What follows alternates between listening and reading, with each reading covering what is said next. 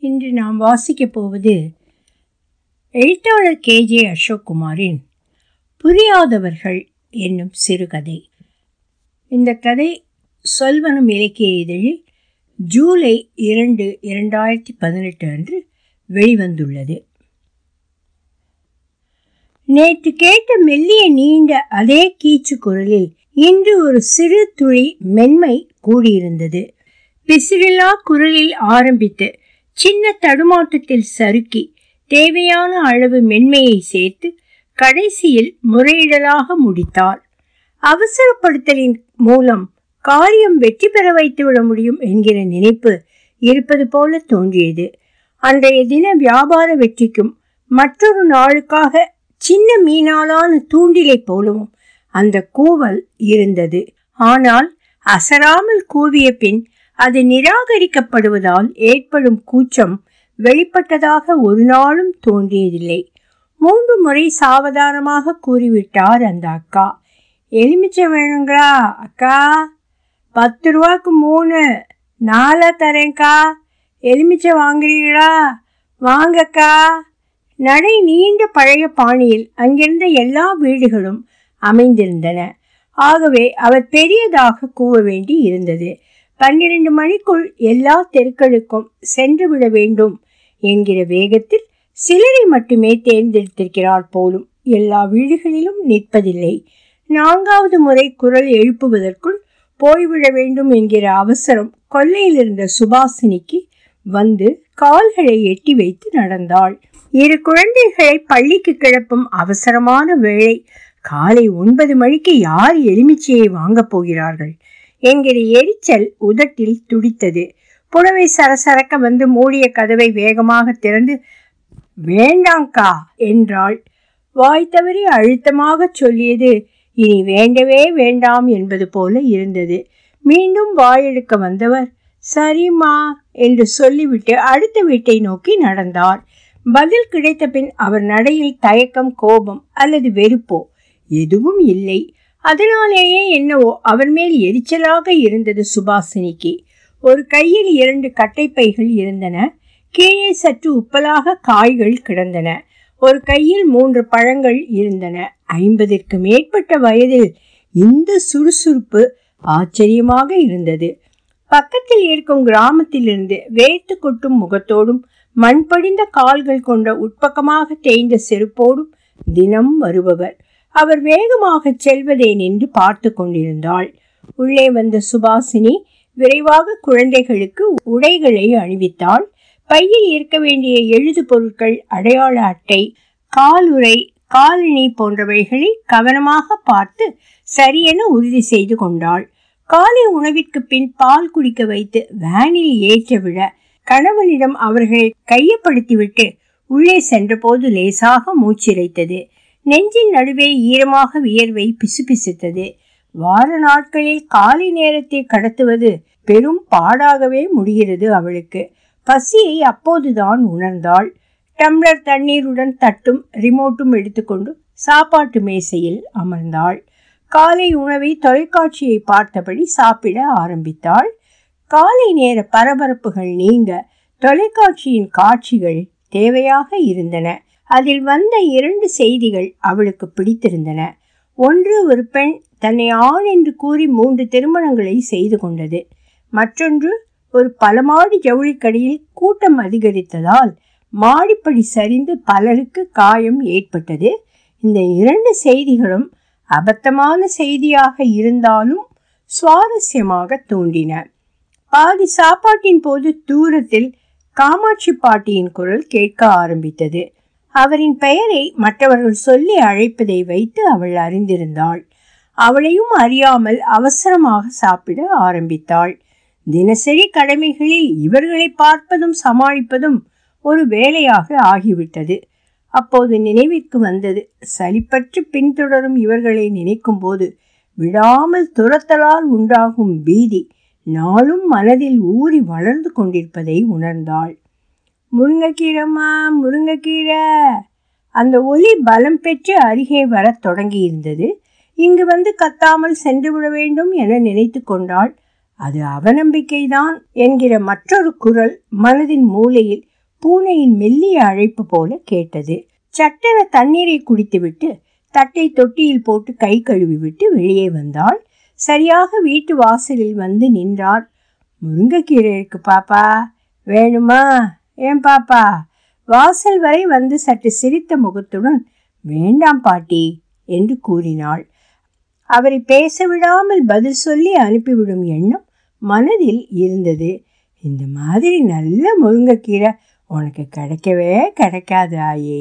பாரு என்று நீட்டினாள்.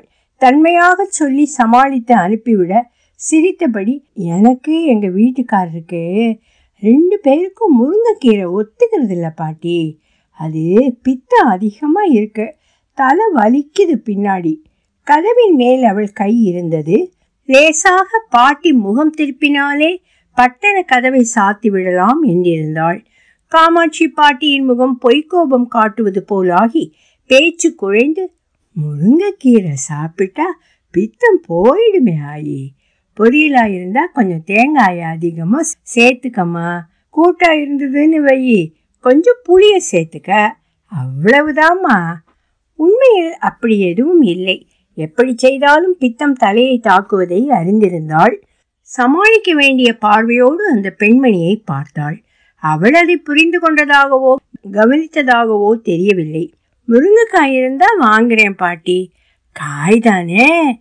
இருக்குமா. கொண்டாடேன். நல்ல நல்ல காயாக எடுத்தாரேன் பாப்பா. நல்ல நாட்டுக்கா. எங்கேயும் கிடைக்காது. நீயே சொல்லுவ. என்று நகர்ந்தார் அவரின் பெரிய இழை நடக்க சிரமப்பட்டது. ஒரு கட்டி கீரை இருந்த கை காற்றில் எங்கெங்கோ அலைந்து திரிந்தது. அப்பாடா என்று ஆசுவாசமாக இருந்தது. பொறுமையாக யூடியூபில் நேற்று அடையாள குறி வைத்திருந்த காணொளியை தேடி திறந்து இன்றைக்கு செய்ய வேண்டிய கறிக்கு தேவையான சாமான்களை எடுத்து வைக்க ஆரம்பித்தாள். பிரபலமான ஒரு பெண்மணியின் சாப்பாட்டு நிகழ்ச்சிக்கு பதிவு செய்திருந்ததால் புதிய வகை உணவுகள் வந்தால் உடனே அது சொல்லிவிடும். அதை செய்தும் பார்த்து விடுவாள். நேற்று வாழைக்காயில் ஒரு கறியை அதிலிருந்து தான் செய்திருந்தாள். வாழைக்காயும் கேப்சிகமும் சேர்ந்த வித்தியாசமான உணவு. இன்று மற்றொரு புதிய வகை முயற்சி செய்ய இருக்கிறாள். தூக்கி வைக்க முடியாத பலமற்ற கால்களை தேய்த்து தேய்த்து பறவை கூவல் போல சொல்வது ஊதுபத்தி தாத்தாவாகத்தான் இருக்கும் என நினைத்து கொண்டாள். பேச்சை விட சின்ன குரலில்தான் அவரால் ஒலி எழுப்ப முடியும். வாசலில் நிற்பதை பார்த்தால் வந்து விடுவார். ஊதுபத்தி சாம்பிராணி என்று சில பொருட்களில் சில கைகளிலும் சில மணிக்கட்டில் மாட்டியிருக்கும் பையிலும் இருக்கும். தன் இரக்கமான பார்வையால் வாங்கச் சொல்லும் வேண்டுதல் தள்ளாட்டத்தினால் கவனம் பெறும் முறைமையும் இருக்கும். தரமானவை என்று சொல்ல முடியாதவைகளை எப்படி வாங்குவது என்கிற கேள்வி அவள் மனதில் இருந்தது. ஆகவே அவர் தவிர்க்க அவர் கண்களை அவர் பார்ப்பதே இல்லை. வேறு ஏதோ அவசர வேலை இருப்பது போன்ற பாவனையோடு இருப்பாள். காலிஃப்ளவருடன் இஞ்சி பூண்டு விழுது மசாலா பொருட்களை எடுத்து வைத்தாள். வெளியே பரபரப்பு கூடிய கூச்சல் போன்று சத்தங்கள் கேட்க ஆரம்பித்தன. பூவிற்கும் முண்டாசு அண்ணன் மதியம்தான் வருவார். ஆனால் கேட்டிக்கு பின் கைகளை அசைத்து குரல் எழுப்புவது ஊதுபத்தி தாத்தா என தோன்றியது. கிட்ட போன போது காமாட்சி பாட்டியே தான் திரும்ப வந்திருக்கிறார். என்னங்க பாட்டி முருங்கைக்காய் எடுத்து வந்திருக்கம்மா. சட்டென அடி வயிற்றிலிருந்து கனலொன்று சுழண்டெழுந்தது என்னங்க அவசரம்? மெதுவாக இன்னொரு நாள் எடுத்து வரக்கூடாதா? இல்லை பாப்பா. இப்பவே கொண்டாந்தாதானே சரியாக இருக்கும். இன்னைக்கே சமைச்சு பார்த்துடுமா? நீண்ட கேட்டின் முன் குள்ள உருவம் கொண்ட காமாட்சி பாட்டி அங்கே வாசலில் நிற்பதே சற்று வெறுப்பாக இருந்தது. ஒரு முறை மாமியார் சொன்னார் என்பதற்காக அவர் தோட்டத்தில் விளைந்தது என்று வாங்கிய அவரைக்காய் வேகவே இல்லை. ஆனால் அவளிடம் அதை சொல்லி அதற்கு ஒரு காரணத்தை கேட்டுக்கொண்டிருக்க பிடிக்கவில்லை. இருக்குங்க இன்னொரு முறை வாங்கிக்கிறேன். சற்று கோபமாகவே பதிலளித்தாள். ஆனால் பதிலை எதிர்கொண்ட விதத்திலிருந்தே காமாட்சி பாட்டி இன்று எளிதில் விடப்போவதில்லை என தெரிந்தது. நல்ல காயுமா நான் உனக்கு பொய்யா சொல்லுவான் கையில் எடுத்து பாரு. எம்மா பெருசாக இருக்குன்னு பாரு பாப்பா என்றாள். வேலையாக இருக்கேன். அப்புறம் இன்னொரு நாள் வாங்கிக்கிறேன். இப்போ வேணான்னு சொல்கிறேன் என்று வார்த்தையை வளர விடாமல் செய்ய கோபத்துடன் சத்தமாக பதிலளித்தாள். எதிரே ரோட்டில் சென்று கொண்டிருந்த வத்சலா அக்கா இருசக்கர வாகனத்தை இறக்கி கொண்டிருந்த எதிர் வீடு பாலா மாமா யாரையோ வரவேற்க வாசலில் காத்திருந்த பக்கத்து வீட்டு லதா ஒரே நேரத்தில் அவளை திரும்பி பார்த்தார்கள். சற்று மாறுபட்டு நடந்து கொண்டாலே மனிதர்களுக்கு தெரிந்து விடுகிறது. கூட்டமாக வந்து நின்று ஏன் பாப்பா அமைதியா போ அம்மணி என்று அறிவுரை வேறு சொல்வார்கள். சங்கடத்துடன் இல்லை இன்னைக்கு சமையல ஆரம்பிச்சிட்டேன் அதான் லேசாக வார்த்தை இழுபட்டது. அதுக்கு பின்னும் காமாட்சி பாட்டியின் கண்களில் அதே பாவம் இருந்தது. இன்னைக்கு வாங்கி வை பாப்பா. நாளைக்கு என்ன? இன்னும் நாலு நாளைக்கு கெடாது. ஃப்ரிட்ஜில் வச்சுக்க. உன் மாமியாருக்கு ரொம்ப பிடிக்கும். ஆமாம் உன் மாமியார் எப்படி இருக்காங்க? வேளா வேலைக்கு சாப்பிட்றாங்களா? என்றாள். நடக்க இருக்கும் மற்ற வேலைகள் இனி எதுவும் நடக்கப் போவதில்லை என்கிற அலுப்பு தோன்றியது சுபாசினிக்கு. ம் பரவாயில்லை. முன்னைக்கு இப்போ கொஞ்சம் பரவாயில்லை. நல்லா பார்த்துக்கம்மா பாவம். சாமி ஏந்தான் இப்படி சோதிக்கிறானோ? வாங்குவதை விட பேச்சிலிருந்து தப்புவது கடினம். கேட்ட பணம் கொடுத்து அனுப்பிவிட வேண்டும் என அவசரமாக உள்ளே சென்று எடுத்து வந்தாள். அப்புறம் கூட கொடு ஆயி அப்படி எங்கே போயிட போகிறேன் இந்த தெரு முகநில தானே கிடக்கேன். அங்கே சின்ன காய்கறி கடை இருக்கும். ஆனால் புதியதாக காய்கறியாக எதுவும் இருக்காது. அதை வாங்கி எப்படித்தான் சாப்பிடுகிறார்களோ என நினைத்து கொண்டாள். பணம் கொடுத்த பிறகும் மாமியாரை பற்றி மீண்டும் பேச ஆரம்பித்து விட்டார். மாமியாரை பற்றி அவர் முழுமையாக அறிந்திருக்கவில்லை என்கிற எண்ணமே முதலில் எழுந்தது. ஏனெனில் மாமியார் இப்போது எதுவும் சாப்பிட முடிவதில்லை. மாமியாருக்கு காலையிலேயே கொஞ்சம் கஞ்சியை கொடுத்து மருந்து மாத்திரைகளை கொடுத்து படுக்க வைத்துவிட வேண்டும். அதற்காக கணவர் அருள் சிரத்தையாக முக்கிய வேலை போல செய்து கொண்டிருப்பார். பக்கவாதம் வந்த கைகளை ஆட்டி கோணலான வாயில் நீர் வழிய கண்களால் கேட்பதை அருள் புரிந்து கொண்டு சரியாக செய்து விடுவது ஆச்சரியமாக இருக்கும். மீண்டும் மாலை வரும் வரை அவர் தூங்கி விடுவது அவளுக்கு சற்று ஆறுதல். குழந்தைகளை அவர் முன் விடுவதில்லை. தனி அறையில் படுக்க வைத்து வைத்தியம் பார்க்க இரு நாட்களுக்கு ஒரு முறை என்று ஒரு டாக்டர் வருவார். வெளியே ஓடிய சாக்கடையின் நாட்டத்தை பொருட்படுத்தாமல் வாசப்படியில் அமர்ந்து விட்டார் காமாட்சி பாட்டி. அவரின் நீல வண்ண சேலை ஓரம் லேசாக காற்றில் ஆடியது. அக்கப்போர்களை ருசிக்க என்றே கலை தேவையாக இருக்கிறது. எல்லா வேலைகளையும் தன் காய்கறி கடை வேலையையும் விட்டுவிட்டு அமர்ந்து விலாவரியாக கேட்க முடிகிறது. கடை வேலைகளை பார்க்க போகவில்லையா பாட்டி? என கேட்க நினைத்தாள். ரொம்ப உடம்பு சரியில்லாததால யாரையும் பார்க்க விடுறதில்ல. பாட்டி மாத்திரை கொடுக்கறதால நல்லா தூங்கிடுவாங்க. அப்பப்போ கொஞ்சம் சுற்றி போடுமா? நானும் நல்லா போடுவேன். இதோ எங்கள் வீட்டு பக்கத்தில் நாலு வீடு தள்ளி தங்கம் இருக்குல்ல அதுக்கிட்ட சொன்னின்னா போதும். செவ்வாய் வெள்ளி வந்து சுற்றி போட்டுரும். கண்களை சற்று இடுக்கி கண்கள் மாறாமல் தலை மட்டும் லேசாக திருப்பி இருபது முப்பது ரூபா கொடுத்தேன்னா போதுமா? இம்மா ஈரு குச்சி. இவ்வளோ மண் கொஞ்சம் மிளகா போதும். கிழக்க பார்த்து உட்கார வை தங்கத்தை கூப்பிட்டு வந்துடு. தோடுப்பட்டை தலை கால் இப்படி ஒரு மூணு சுத்து அப்படி ஒரு மூணு சுத்து அவ்வளவுதாம்மா. கொண்டு போய் அடுப்புலையோ இல்லை கறி நெருப்பு வச்ச தூபக்காலில் போட்டால் அப்படி வெடிக்கும்.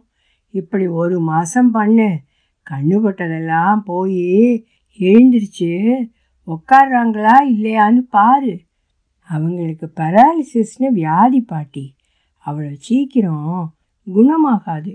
சொல்லும்போது சுபாசினியின் நாக்கு ஒட்டி கொண்டது உற்று நோக்கிய கண்களோடு பார்த்தார் பாட்டி. அவங்க ஜாதகப்படி இன்னும் பத்து வருஷம் இருக்குமா? இது ஏன் உன் புருஷன் சின்ன வயசில் உடம்புக்கு முடியாமல் இருக்கிறப்போ? இப்படி தான் அம்மா சுற்றி போடுவாங்க.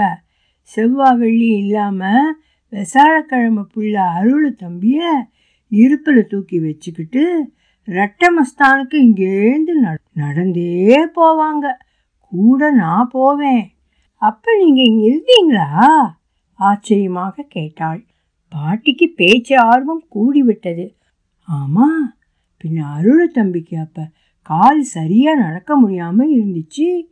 அருள் தம்பியோட அண்ணனையும் அக்காவையும் எங்கள் வீட்டில் விட்டுட்டு எங்கள் அம்மாவை பார்த்துக்க சொல்லிட்டு வாடி காமாட்சின்னு என்னையை கூட்டிகிட்டு போவாங்க. அம்மா அவள் பக்கம் திரும்பி உடம்பை சுவற்றிற்கு முட்டு கொடுத்த பாட்டி கீழ்த்தாடை தோலாட கண்கள் மாறுபட தளர்ந்த கைகள் அசைத்து பேசினார் இப்படி மனுஷால நாம பார்த்துக்கிட்டாலே போதும்மா. மனுஷாளுக்கு பாசத்தை தவிர வேற என்ன வேணும் சொல்லு. வியாதி தன்னால போகும்மா. இங்கேயே இருந்து அம்மாவை பார்த்துக்குங்க. எழுந்து ந- நல்லா நடக்க ஆரம்பிச்சிருவாங்க பாரு பாப்பா. இல்லை பாட்டி மூணு வருஷம் தான் கேட்டிருக்கோம். அது இல்லாமல் பேங்க்கே மாற்றிடும் நாங்கள் மாமியாருக்காக பேங்க்கில் கேட்டுக்கிட்டதால் தஞ்சாவூருக்கு வந்திருக்கோம். அப்புறம் பிள்ளைங்களை படிக்க வைக்க வேண்டாமா? அனுப்பி வைக்க பெரும் சிரமமாக இருந்தது சுபாசினிக்கு. எந்த நாளும் இல்லாத வேகத்தோடு சமைத்து அவர் தின்ற நேரங்களை சமன் செய்ய வேண்டியிருந்தது. மதியம் சாப்பிட வந்த அருளிடம் காமாட்சி பாட்டி வந்ததை கூறினாள். ஒரு முறை சுற்றி தான் போடேன் என்றார் அருள். நீங்களும் இதெல்லாம் நம்புறீங்களா? ஆழமான பார்வையுடன் அருளால் பேச முடியவில்லை. அம்மா இன்னும் கொஞ்ச நாள்தான் என்று மருத்துவ அறிக்கைகள் எல்லாம் தெளிவாக தெரிவிக்கின்றன என்பதை பற்றி அவர் யோசிக்க ஆரம்பித்தார். மதியம் சொல்லி வைத்தது போல முண்டாசு பூக்காரண்ணன் வந்துவிட்டார். மதியம் தூங்கும் அரை மணி நேரத்தை விடாமல் மணி அடித்து எழுப்பினார். செவந்தி பூ வாங்கிக்காயே. நாளைக்கு முகூர்த்த நாள் கிடைக்காது பார்த்துக்கா என்றார். மாமியார் செய்துவிட்ட பழக்கம் மாற்றிவிட முடியாது. ஒவ்வொரு நாளும் கடந்து செல்கிறது. முகம் கூட கொடுக்காமல் வாங்கி வைத்துக்கொண்டு பணம் கொடுத்து அனுப்பினாள்.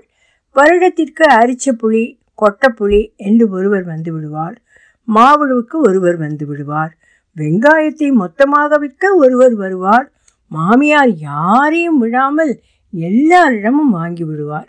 எல்லாவற்றையும் வாங்கி வைத்து வீணாவது குறித்து அவர் கவலைப்படுவதில்லை. இன்னும் சில மாதங்கள் பழகி கொள்ளதான் வேண்டியிருக்கும். எப்படியும் இந்த ஆண்டு இறுதிக்குள் மாமியார் இறந்து விடுவார் என்று மருத்துவர்களின் கணிப்பு. பின் ஓராண்டு இருந்துவிட்டு வீட்டை வாடகைக்கு விட்டுவிட்டு வேறு ஊர் சென்று விடலாம். இம்மாதிரி வீடாக இல்லாமல் ஃப்ளாட்டாக பார்த்து செல்ல வேண்டும்.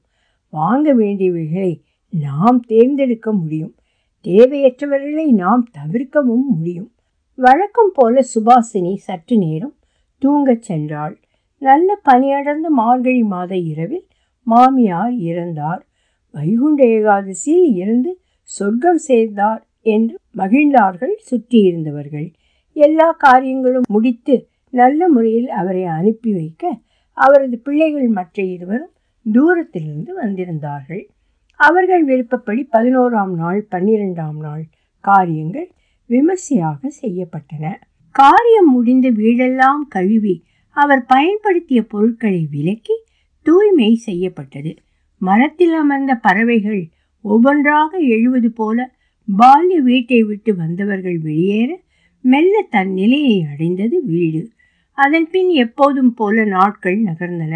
வெளியே ஊதுபத்தி தாத்தா எலுமிச்சை அக்கா காமாட்சி பாட்டி முண்டாசு அண்ணன் தினம் வீதி வழியாக சென்றார்கள்.